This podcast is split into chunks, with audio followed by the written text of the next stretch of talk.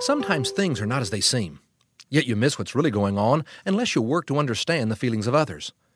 When my daughter Kelly got married, my son stood and offered a toast to his older sister at the rehearsal dinner. He explained to everyone there that when he was a little boy, three, four, five years old, he and his sister slept upstairs at the opposite end of the house from the parents.